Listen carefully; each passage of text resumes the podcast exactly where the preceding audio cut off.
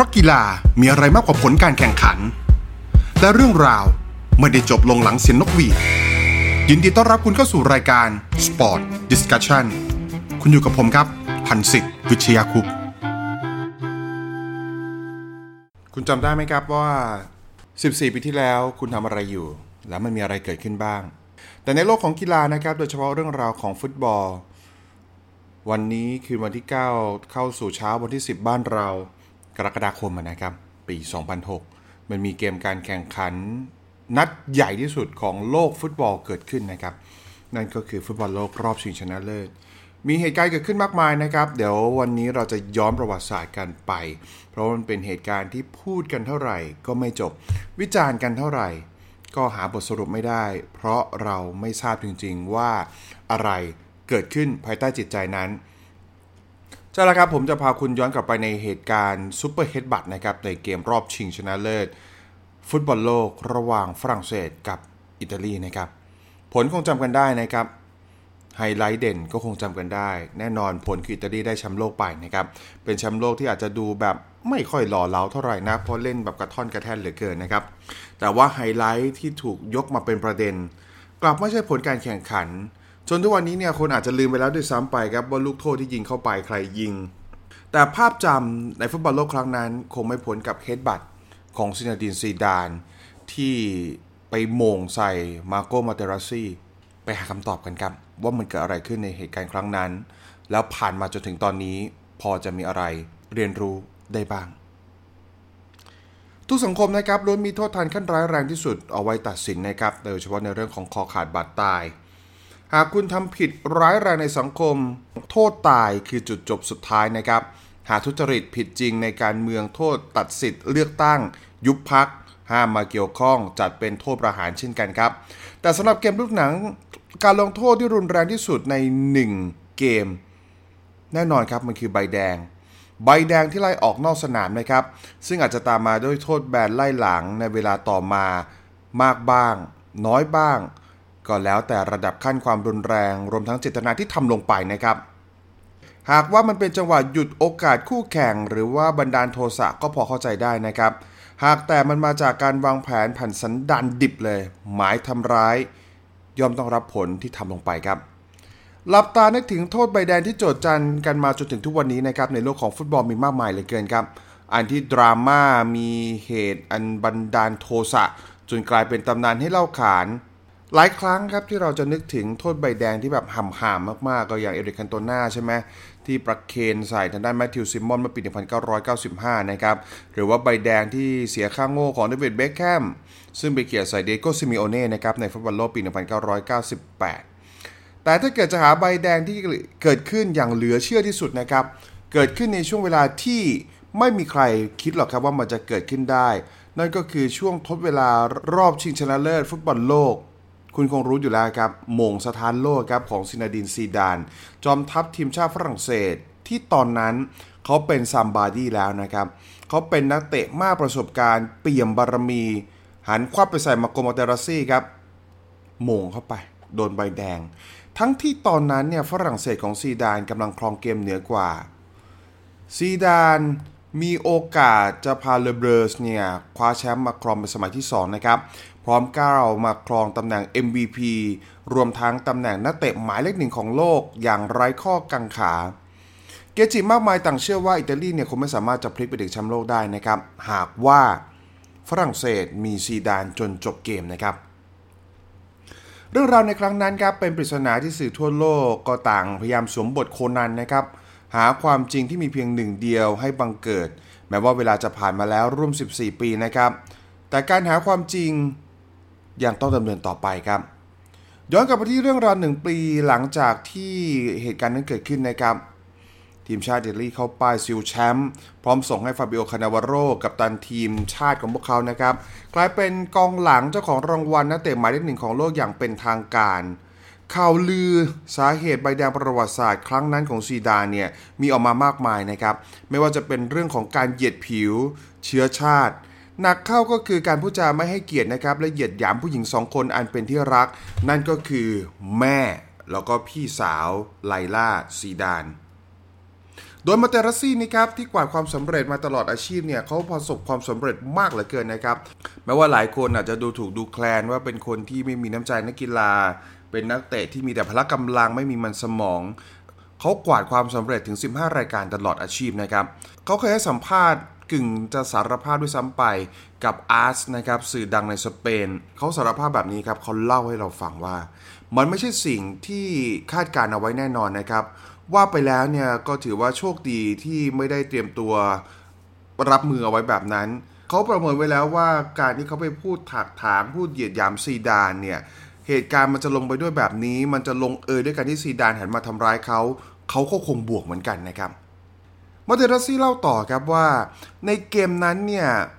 ตัวเขากับซีดานมีการประทะกกันบ้างแค่นิดหน่อยนะครับ หลังจากที่ทำประตูได้ให้ฝรั่งเศสขึ้นนำในครึ่งแรก เขาได้รับคำสั่งสายตรงเลยครับ จากทางด้านของมาร์เชลโลลิปปี้ผู้เป็นกุนซือ เป็นบรมกุนซือแล้วก็เคยร่วมงานกับซีดานรู้จักกันมาอย่างยาวนานแล้วแหละ ลิปปี้บอกว่าให้ตามประกบซีดานอย่าคลาดสายตาเลยนะครับ โดยความสัตย์เลยครับ ครั้งแรกเนี่ยมาเตอร์ซี่บอกนะครับ ครั้งแรกที่เขาเริ่มอัดซีดานเนี่ยเขาขอโทษด้วยซ้ำไปครับ แต่ว่าสิ่งที่ได้กลับมาเนี่ยเขาบอกว่าแหมขอโทษและเสียปาก เพราะว่าสิ่งที่ได้รับกลับมาเนี่ยมันโคตรแย่เลย จากนั้นเกมเนี่ยก็หนักขึ้นเรื่อยๆนะครับ มีการปะทะกันอีก2อสาครั้ง ทางด้านของมาเดรัสซี่ก็บอกว่าแน่นอนครับเขาก็ทำตามแผนนั่แหละ ไล่อัดไป แล้วก็พยายามที่จะยั่วยุ ไม่ว่าจะเป็นพูดจาตะคอกใส่ทำตาทะลึงใส่ ซึ่งซีดานเองก็ก็ไม่ใช่เป็นคนนิ่งอยู่แล้วนะครับซีดานก็มีตอบโต้เหมือนกัน โดยประโยคเด็ดครับซีดานมาบอกว่าเดี๋ยวกูเอาเสื้อให้มึงนะอีดอกอะไรอย่างเงี้ยคงคงอารมณ์แบบนั้นนะคงแบบลำค้าเนี่ยมึงจะดึงอะไรกูนักหนาวะ เรื่องเนี่ยมันก็น่าจะจบตรงนั้นนะครับอารมณ์เหมือนกับว่าแบบคุณทีคุณคุณทีผมทีมึงเตะกูกูเตะมึงกูด่ามึง ก็ด่าสวนกันไปสวนกันมานะครับ แต่มาเตรัสซี่เนี่ยดันไปพูดคำคำหนึ่งครับคำคำนั้นเนี่ยนั่นก็คือว่า I rather have his sister than his shirt ก็คือเหมือนกับว่า ขอกูล่อพี่มึงดีกว่าเอาเสื้อมึงคำพูดเนี้ยครับฝรั่งมันก็คงแบบ เออฝรั่งมันก็คงฝรั่งหรือคนไทยเถื่อนๆมันก็คงพูดกันนะมั้งนะก็เหมือนกับว่าแบบเออเสื้อไม่เอาขอล่อพี่มึงทีนึงได้ไหมอะอะไรอย่างเงี้ยเอาแบบนี้แทนคำพูดประมาณนั้นนะครับ ซึ่งมาเตอร์ซี่เองก็มายอมรับว่าสิ่งที่เขาพูดออกไปเนี่ย เป็นเรื่องที่งี่เง่ามาก เป็นเรื่องที่เลวร้ายเคี้ยหน่อย แต่ไม่ว่าจะแย่แค่ไหนนะครับ เขาก็ยืนยันว่า เขาไม่ควรเจอการโต้ตอบแบบนั้นมันเกินไปนะครับ ในท้องถิ่นต่างๆ ที่ตัวของเขาผ่านมาเนี่ย ไม่ว่าจะเป็นโรมส์ไม่ว่าจะเป็นเนเปิลส์นะครับตูรินมิลานปารีสในชีวิตเขาบอกว่าเจอเรื่องที่แย่กว่านี้มาตั้งเยอะหมายถึงคำพูดที่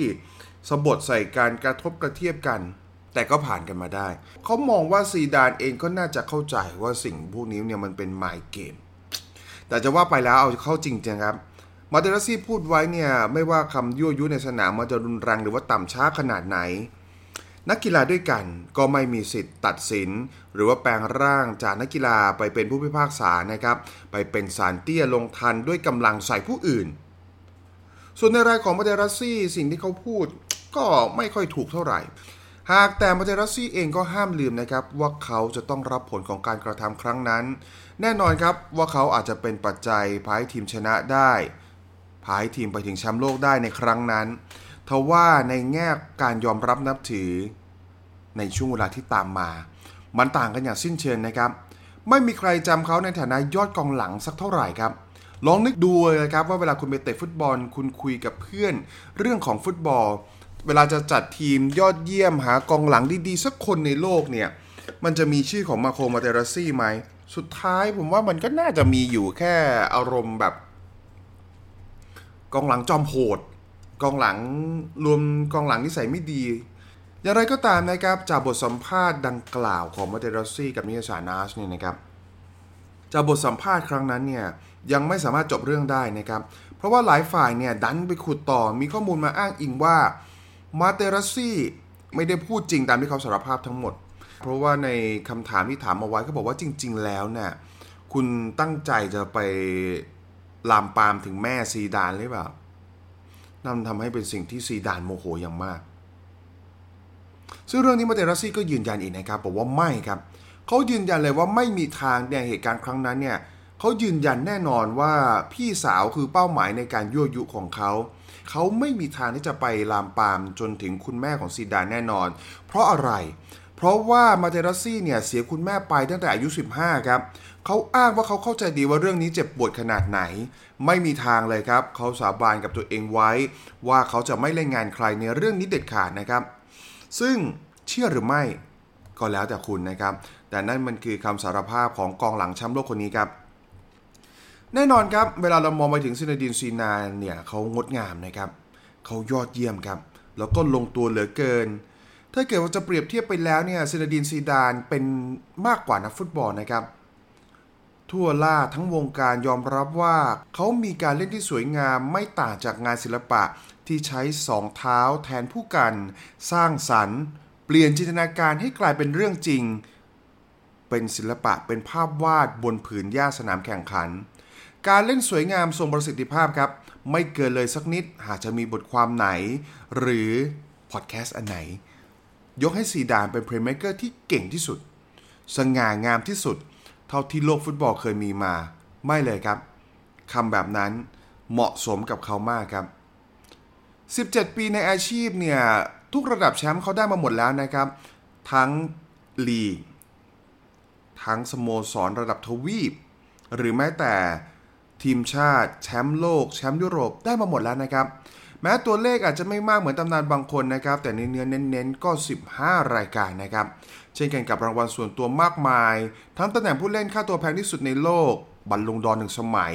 ผู้เล่นยอดเยี่ยมของฟีฟ่าสองสมัยนะครับ ภาพผู้เล่น world class มากมายครับ ต่างมีซีเนดีนซีดานเป็นไอดอลในหัวใจนะครับ คนแล้วคนเล่า โดนซีดานคนนี้เคยเผาในสนาม เผาในที่นี้ ไม่ใช่ว่าเป็นการทำร้ายจิตใจทำร้ายร่างกาย แต่เป็นทักษะของซีดานที่เอาชนะผู้เล่นคนนั้นได้ ไม่เชื่อคุณก็ลองหาดูก็ได้ครับใน YouTube เทคนิคของซีเนดีนซีดานลวดลายช่างแพลวพลาว เปรียบเสมือนคำนิยามของคำว่าสวยงามและทรงประสิทธิภาพ คือคำจำกัดความของตัวเก่งในระดับมาสเตรโอนั่นคือซีดานเลยครับ แต่ทั้งนี้ทั้งนั้นนะครับ คนเรามันก็ต้องมีจุดอ่อนแหละครับ หากจะหาคู่แข่งสักคนที่สามารถยัดเยียดความปราชัย ขีดเขียน รอยแผล กรีดรอยรึกลงไปในจิตใจของเขาได้มากที่สุดนะครับอริร้ายคนนั้นก็ชื่อว่าซีเนดีนซีดานเองแหละครับ โทสะของเขาเองครับ คือสิ่งที่เล่นงานเขามาตลอดทั้งอาชีพซีดานเป็นคนที่พร้อมจะทะลุจุดเดือดได้เสมอนะครับ เวลาโมโหเนี่ยมันสร้างผลร้ายสร้างความเสียหายให้กับเกมการแข่งขัน ในตำแหน่งจอมทัพ playmaker ตัวทำคะแนนที่เขารับผิดชอบเนี่ยมันส่งผลมากกว่าคนอื่นแน่นอนครับ และในอาชีพของซีดานเสียใบแดงไปแล้วจนถึง 14 ใบนะครับ มันเป็นตัวเลขที่เยอะจนเหลือเชื่อเลยครับ กับผู้เล่นที่มีสไตล์การเล่นงดงามแบบเขา ในตำแหน่งแบบเขาด้วย ในปี 2017 ที่ผ่านมานะครับซีดานเองเคยอธิบายถึงเรื่องนี้เอาไว้ และน่าจะเป็นคำตอบที่เราก็พอเข้าใจได้นะครับ ว่าอัจฉริยะแม่งก็มนุษย์เหมือนเราเนี่ยแหละครับซีดานบอกครับว่า 14 ใบแดงที่เขาโดนไปตลอดอาชีพเนี่ย 12 ใบ มาจากความเพลียงพล้ำที่เขาโดนยั่วยุครับ ไม่มีข้อแก้ต่างครับ ไม่มีคำแก้ตัว ทั้งหมดมาจากที่เขาไม่สามารถระงับความโกรธ ไม่สามารถจะหยุดอารมณ์ที่เดือดดาลเลือดที่ร้อนระอุวิ่งวนอยู่ในตัว ส่งผลให้เขาตอบโต้ออกไปแบบนั้น ไม่มีใครรู้หรอกครับว่า ถ้านาทีที่ 110 ในรอบชิงชนะเลิศฟุตบอลโลกปี 2006 ซิซูสามารถทำหัวทวนลม เกมเล่นต่อ เวลาราว 600 วินาที หรือว่าอีก 10 นาทีที่เหลือเนี่ยนะครับ เขาจะทำให้ฝรั่งเศสกลับมาได้แชมป์โลกหรือไม่ หรือว่าอิตาลีจะยันเอาไว้ แล้วไปเป็นแชมป์โลกด้วยการดวลจุดโทษ เหมือนกับเหตุการณ์จริงที่เกิดขึ้น ไม่มีใครพิสูจน์ได้ครับ แล้วถ้าเกิดว่าเขาทำได้ตามนั้นจริง ๆครับถ้าชิซูข่มใจ ไม่แน่ครับ เขาอาจจะได้แชมป์มากกว่านี้ เพราะว่าอย่าลืมนะครับวันนั้นคือนัดสุดท้ายในฐานะนักเตะอาชีพของซินาดินซีดานเขาเลิกเลยครับ ไม่ว่าจะเป็นระดับสโมสร ระดับทีมชาติ นั่นคือเกมนัดสุดท้าย แต่ก็อีกนั่นแหละละครับ โอเค ถ้าเกิดว่าเขาหักห้ามใจได้ เขาอาจจะเป็นแชมป์ได้มากกว่านั้น เป็นที่จดจำเป็นก้าวสำคัญให้คนรุ่นหลังได้ตามมากขนาดไหน จะเป็นบรรทัดฐานเป็นภูเขาสูงให้เด็กรุ่นหลังต้องปีนป่าย ด้วยพละกำลังขนาดไหนถึงจะข้ามไปได้ หรือแม้แต่มาเตรัซี่เองนะครับ หากมาเตรัซี่ใช้คำอื่น หรือว่าเลือกที่จะสู้กันอย่างแฟร์ๆไม่งัดเล่ห์เหลี่ยมเรื่องของการประทุษร้ายทางคำพูดมาใช้เป็นการตีรวน เกมนัดชิงครั้งนั้น คงสวยงามครับ แต่คงไม่เป็นที่โจจันขนาดนี้ คงไม่เป็นหนึ่งในหน้าประวัติศาสตร์ ที่เราจะมานั่งรำลึกในช่วงเวลาแบบนี้ แม้เวลาจะผ่านไปถึง 14 ปีแล้ว นั่นคือโลกของความเป็นจริงครับ มันช่างเป็นเหรียญสองด้านที่ต่างกันมากเหลือเกิน แต่สิ่งที่เราพอจะเรียนรู้ได้ สิ่งที่เราพอจะเห็นได้จากเหตุการณ์ครั้งนี้นะครับ ทุกคนล้วนมีจุดอ่อนครับ ไม่มีใคร complete ไม่มีใครสมบูรณ์แบบ ผมเชื่อเหลือเกินครับ ว่าคนหนึ่งคนไม่มีใครที่มันจะดีร้อยเปอร์เซ็นต์ซีดานอาจจะเป็นนักฟุตบอลที่ดีมากๆ ในสนามในเรื่องของการเล่นในเรื่องของทักษะ แต่เรื่องอารมณ์เขาไม่ใช่แน่ เช่นกันครับ มาโคมาเตราซีอาจจะเป็นกองหลังที่มีจุดอ่อนเยอะเหลือเกิน แต่เขาก็มีจุดแข็งที่หลายคนก็ยอมรับ นั่นก็คือความหนักแน่น จิตวิทยาที่ยอดเยี่ยม แต่ทุกคนครับ ย่อมต้องรับผลของการกระทำที่ตัดสินใจทำมันลงไป อยู่ที่ว่าเมื่อถึงเวลาแบบนั้น คุณจะมีสติคอยบอกคอยย้ำตัวคุณไหม ว่าจะทำหรือไม่ทำนั่นแหละครับ คือสิ่งที่เราควรจะต้องคิดก่อนจะทำอะไรลงไป และทั้งหมดก็คือเรื่องราวที่เรานำมาบอกเล่ากันนะครับ กับ 14 ปีที่ผ่านไปกับเฮดบัตสถานโลกซินาดินซีดานครับ ขอบคุณอย่างยิ่งสำหรับการติดตามครับ แล้วเรากลับมาพบกันใหม่ สวัสดีครับ